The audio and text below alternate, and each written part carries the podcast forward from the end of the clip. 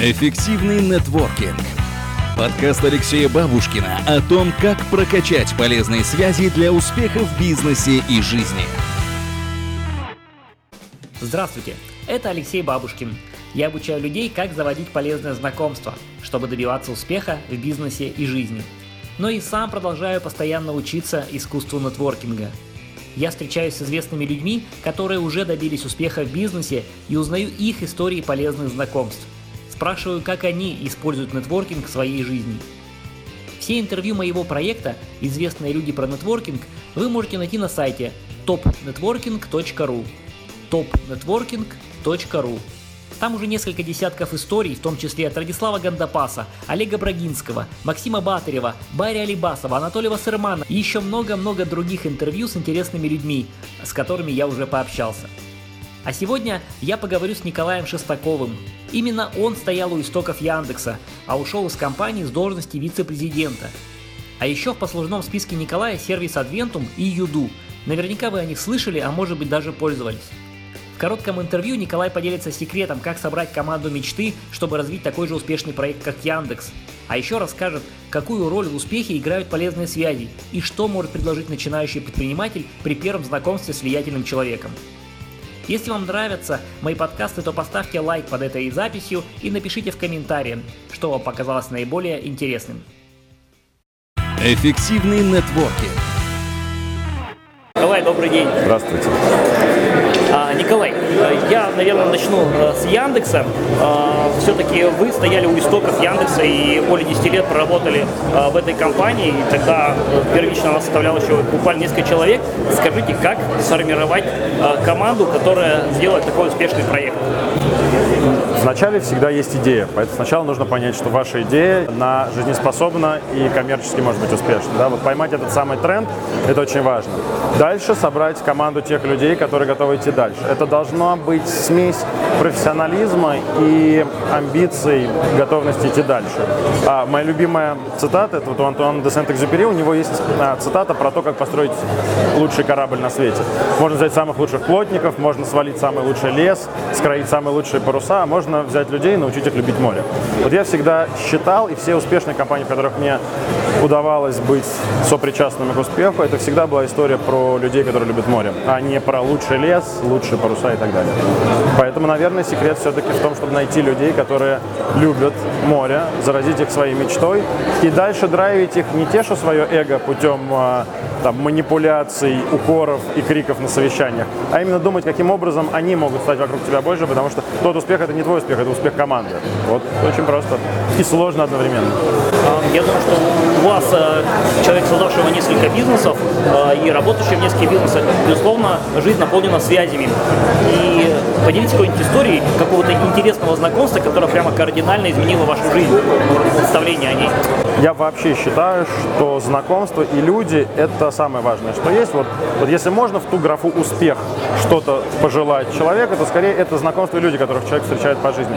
Мы от них получаем намного больше, чем из книг. Мы иногда о них зеркалим свои боязни, свои желания, свои мысли. Они иногда нам подсказывают, иногда наоборот остерегают от чего-то. Это очень-очень важно. Поэтому вот у меня таких две, наверное, очень важные, особенно в области саморазвития, было кардинально важных знакомств. Это с Макшановым Сергей Иванович крут, мощен и очень мудр.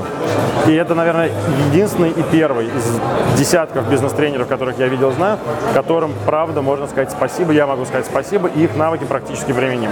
Второй – это э, малоизвестный в России э, преподаватель, он в французской бизнес-школе «Инсиад» преподает Ингемар Дирикс, человек, который в свое время мне открыл глаза на то, что такое переговоры, как их вести, э, насколько важно шире смотреть на коммуникации между людьми и насколько можно не выжимать максимум из огромного количества знакомств и обладая безумным количеством телефонов, визитных карточек и нетворкинга. Поэтому важно, как ты это делаешь, а не через какое количество контактов. Эффективный нетворкинг. Ну и сейчас уже переходя к сервису Юду, а, я знаю, что даже с сервисом у вас была а, своя какая-то история, так скажем, шести рукопожатий, когда вы искали нужного человека. Да, э, ну причем это было неоднократно. Из того, что я сегодня рассказывал, это когда я действительно понял, что неправ был в э, московской пробке зимним февральским вечером. Мне нужно было найти ту девушку, на которую я накричал из-за того, что она ехала мне в крыло, разговаривала по телефону и куря сигарету. И сработало, сработало не шести рукопожатий, а сработало правило одного сервиса.